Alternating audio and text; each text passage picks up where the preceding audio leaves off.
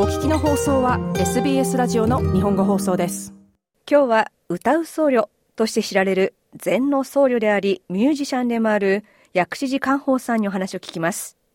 薬師寺さんは愛媛県にある臨済宗のお寺の副住職を務める一方で音楽と仏教を掛け合わせミュージシャンとして今までにアルバム5枚シングルを15枚以上リリースしています。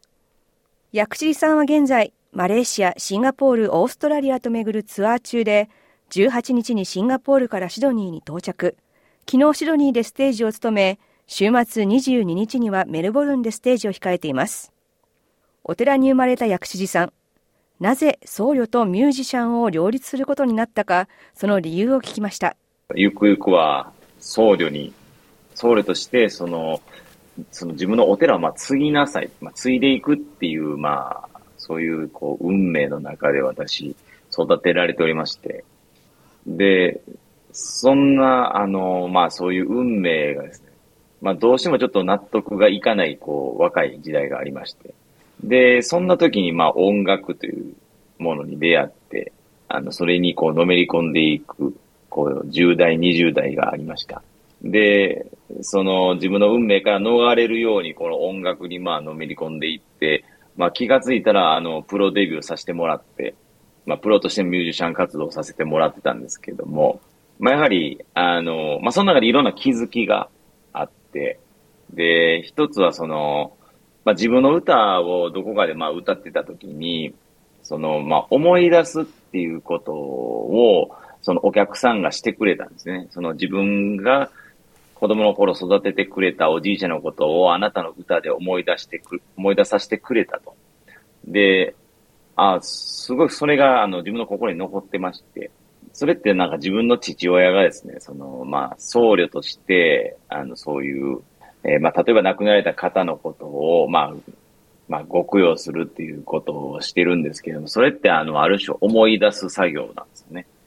なんか自分がやってることと、そのうちの父が僧侶としてしていることに、あまりこう差がなかったというか、あ、同じなのかなと思ったのが、すごく自分が仏教に、の道に、まあ行こうとした、まあ大きなターニングポイントでしたね。葛藤し、音楽から離れた時期もあった薬師さん。その後、自然と禅の本を手に取るようになり、自分の心ともう一度向き合う必要を感じて、30歳の時に修行に出ることになりました。で、やはりその時にこう自分はやっぱり音楽が大好きなんだなっていうことにも気づけて、で、僧侶として、まあこう、あの、ダムをしながら、まあ音楽も続けていこうと、まあ心に決めてですね。はい。で、それが気がついたら今に至るというような感じです。僧侶姿でステージに上がる薬師寺さん。周りの反応はどうだったのでしょうか？まあ、自分が最初にその般若心経のまあ音楽を作った時に、自分自身がそれを感じたんですこれを世に出してというか、大丈夫なのかなっていう、まあ、すごく自分の中では面白いものができたなって思ったんですけど、でもそれをあの、自分の一番近いその家族だったり、あの、当時の音楽のメンバーだったりがですね、まあ、これは絶対やった方がいいよって言ってくれて、じゃああの、ライブで一回だけやってみようって言ってやっったのが、まあその YouTube とかの動画にもアップされたんですけども、その時にその、途中からその手拍子が湧き起こって、すごくこう、本当にあの、自分でも想像以上にお客さんが受け入れてくださって、最後はこうみんなで一緒に拝んでるっていうような、あの、状況になってですね、あの、本当にあの、自分が一番驚かされて、あ、この音楽をやる意味があるのかなっていうのをそこで気づかせてもらって、本当にその周りの方に気づかせてもらったっていうのはあります。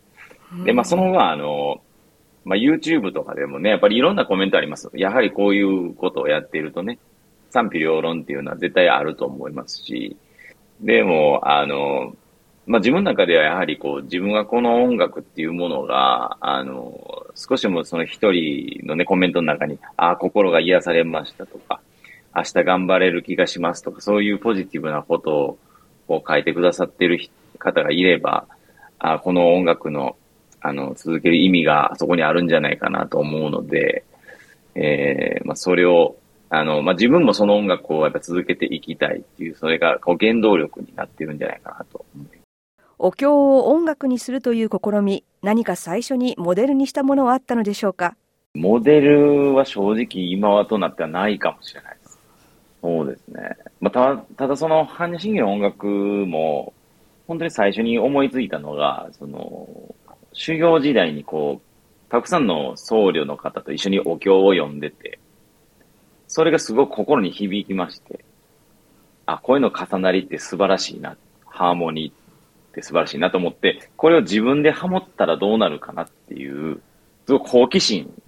もう本当に小さな好奇心から始まったもの、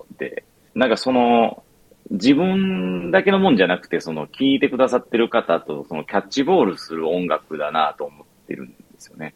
だからこう、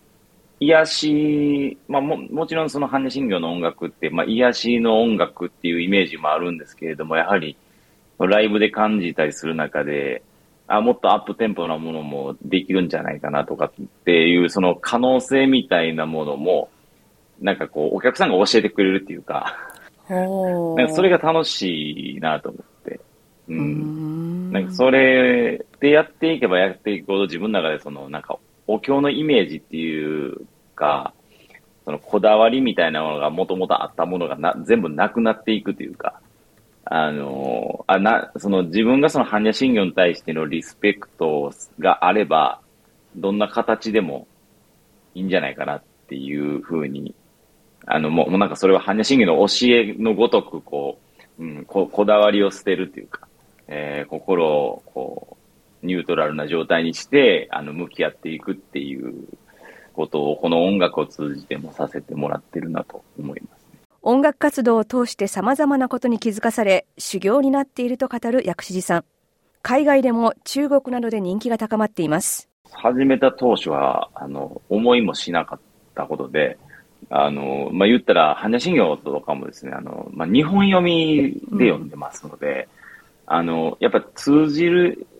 のが難しいのかなとか、そういうことを思ったりしたんですけど、初めてあの、中国でツアーをした時に、そのお客さんから、あの、そういうちょっとまあ、あの、ライブの後話す機会があって、で、自分はその、まあ、般若心経、その日本読みだから心配なんだって話をした、それは全然気にしなくていいって言ってたんですね。もうサウンドとして捉えてて、癒されてるんで、全くそんなこと気にしなくていいよ。まあ、それも本当にあの、お客さんが全部教えてくれるっていうか、こだわりを捨てなさいと言ってくれるかもとく、あの、教わってるなっていう感じです。なので、あの、今はもう、ある種その一つのサウンドとして聞いていただきたいですし、そうですね、あの、で、あんまりこう自分の中では、あの、音楽家と僧侶を分けてはない感じです。もうなんかこう、これも一つの修行と捉えてて、あの、その中でやっぱり感じることっていうのをまたその何か形にしていくっていうのをこうやり続けていけたらいいなと思っているので。般若心経を音楽にした作品を作ったのは2016年のこと。作品が YouTube で紹介されたのが2017年。その1年後に中国の SNS で拡散されたことが一つの成長の波でした。同じ年に中国でのツアーを実現しています。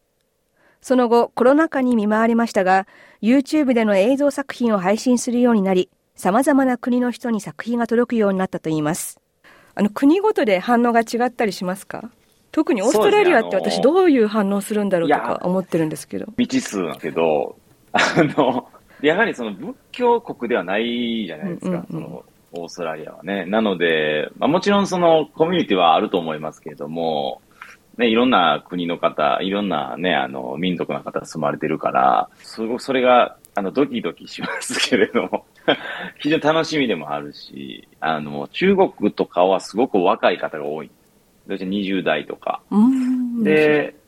やはりそうですね、シンガポールとかはもうちょっと上の方も来てくださったり、うん、なんかそういう聞き方が違うというか、うん、っていうのは感じます。一番、あの、ある種一番日本が一番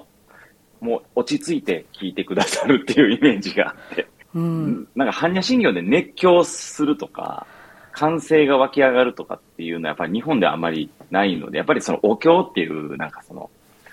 イメージの中で多分聞いてくださってるのかなっていう、まあ、ある種クラシックを聞くようなようなイメージというか。薬師寺さんに今後の音楽活動について聞きました。癒しの音楽のイメージを、あの、自分の中で、まあ、すごい、あの、感じてたんですけど、心を、まあ、動かせれたらいいなって、やっぱりその、純粋に思うので、あの、いろんなアプローチを、あの、今ちょっと、まあ、模索したり、もう今もすでにま作ったりしてるんですけど、今までにない、まあ、アップテンポのものだったり、違うアプローチのものを、まあ、どんどん作っていって、いろんな形でこの、まあ、般若心経の音楽を、あの、感じてもらえたらいいなと。そこで、こう、あの、それがある種こうね、あの、心をリセットする時間になってもらえたらいいなと。あ、自分が今こういう状態なのかなって、こう自分と向き合う、そういう瞬間が訪れるような、あの、きっかけ作りの音楽を、まあ、これからできればいいなと思ってるのが、まあ、自分の、まあ、メインテーマですね、これが。例えば、じゃあ、お経とかのこう勉強をしてるときに、あの、あ、これはちょっとこうアレンジできちゃうかなとか思ったりもするんですか？あ、これちょっとの乗れそうとか。あの、ありますね。この曲は、みたいな、やっぱりその、もともと持ってるなんかがあるのかな。まあ、勝手に自分はイメージしてますけど、あ、ちょっとヒップホップいけるかなとか、ね、あのなんかそのお経にあったその BPM というかテンポ感みたいなものもあるので、